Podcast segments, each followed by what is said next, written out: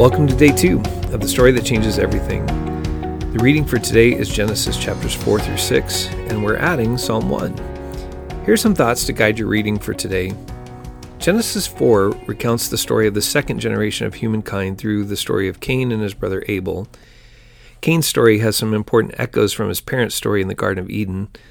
Like his parents, Cain is warned not to fall into temptation, and like his parents, he violates those boundaries.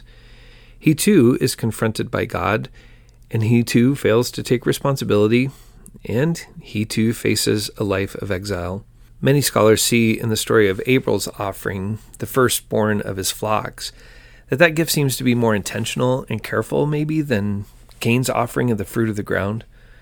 Others have speculated that this story may be about God's preference for the wandering life of trust that is embodied by shepherds like Abel over the land-possessing life of the farmer.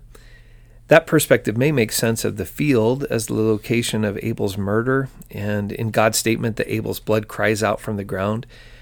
Perhaps in all of that are hints about how heartbroken God is at the many wars and the millions of people who have died and are still dying in disputes over the land and the possession of it.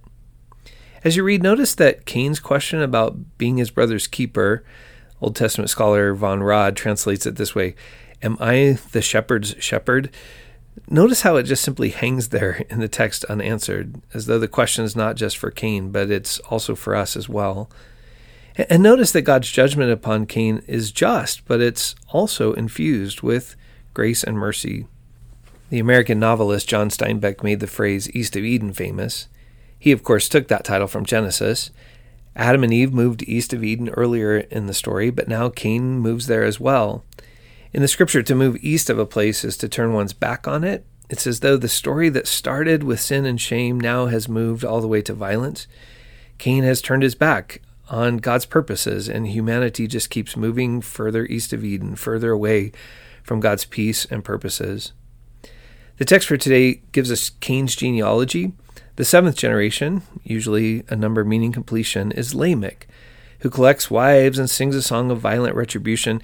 If Cain was avenged seven times, Lamech will create a seventy-seven times act of violence. Don't mess with Lamech. Cain's lineage is left off after Lamech, just kind of disappears. Perhaps this is a commentary on where revenge and retribution lead us. Nowhere. By the way, you might want to put a pin in this passage and pick it back up in Matthew eighteen twenty-two. In that text, the disciples asked Jesus how many times they have to forgive their brother or sister. Jesus' answer, seventy times seven, may just reverse the curse of Lamech we see here in Genesis.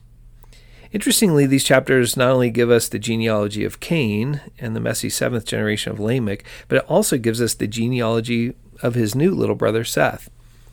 The seventh generation of Seth's lineage is Enoch, who walked so closely with God that he just disappeared into God's presence. Cain's lineage ends in emptiness, but Seth's lineage ends in a kind of hope. From Seth and Enoch's line comes Noah. The sixth chapter of Genesis opens with a strange story with Hebrew words that are very difficult, even for the best Old Testament scholars, to translate. This odd story is probably not about weird non-human beings connecting with humans, but it's really about powerful and greedy men of the day taking and misusing women and creating this whole culture of rape and violence. I would encourage you to circle the number of times violence is mentioned in the setup to the Noah story. The earth is so broken that rather than being angry, God is devastated and heartbroken. There will be much more to say about the Noah story tomorrow in chapters seven and eight, but for now, notice how in places like chapter six, verse seven, the destruction reverses the order that creatures were made in Genesis chapter one. The destruction begins with humanity, then domestic animals, then wild animals, and then birds. So much of the Noah story imagines the way that human sin and violence reverses God's order of creation.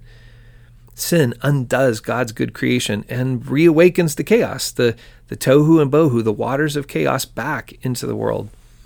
There's too much to talk about in these great chapters, but as the psalm for today, Psalm one reminds us, the wicked have no roots and their lives are easily washed away, but those who trust deeply in the purposes of God are like a tree, stable, not only secure, but bearing fruit in the seasons of life.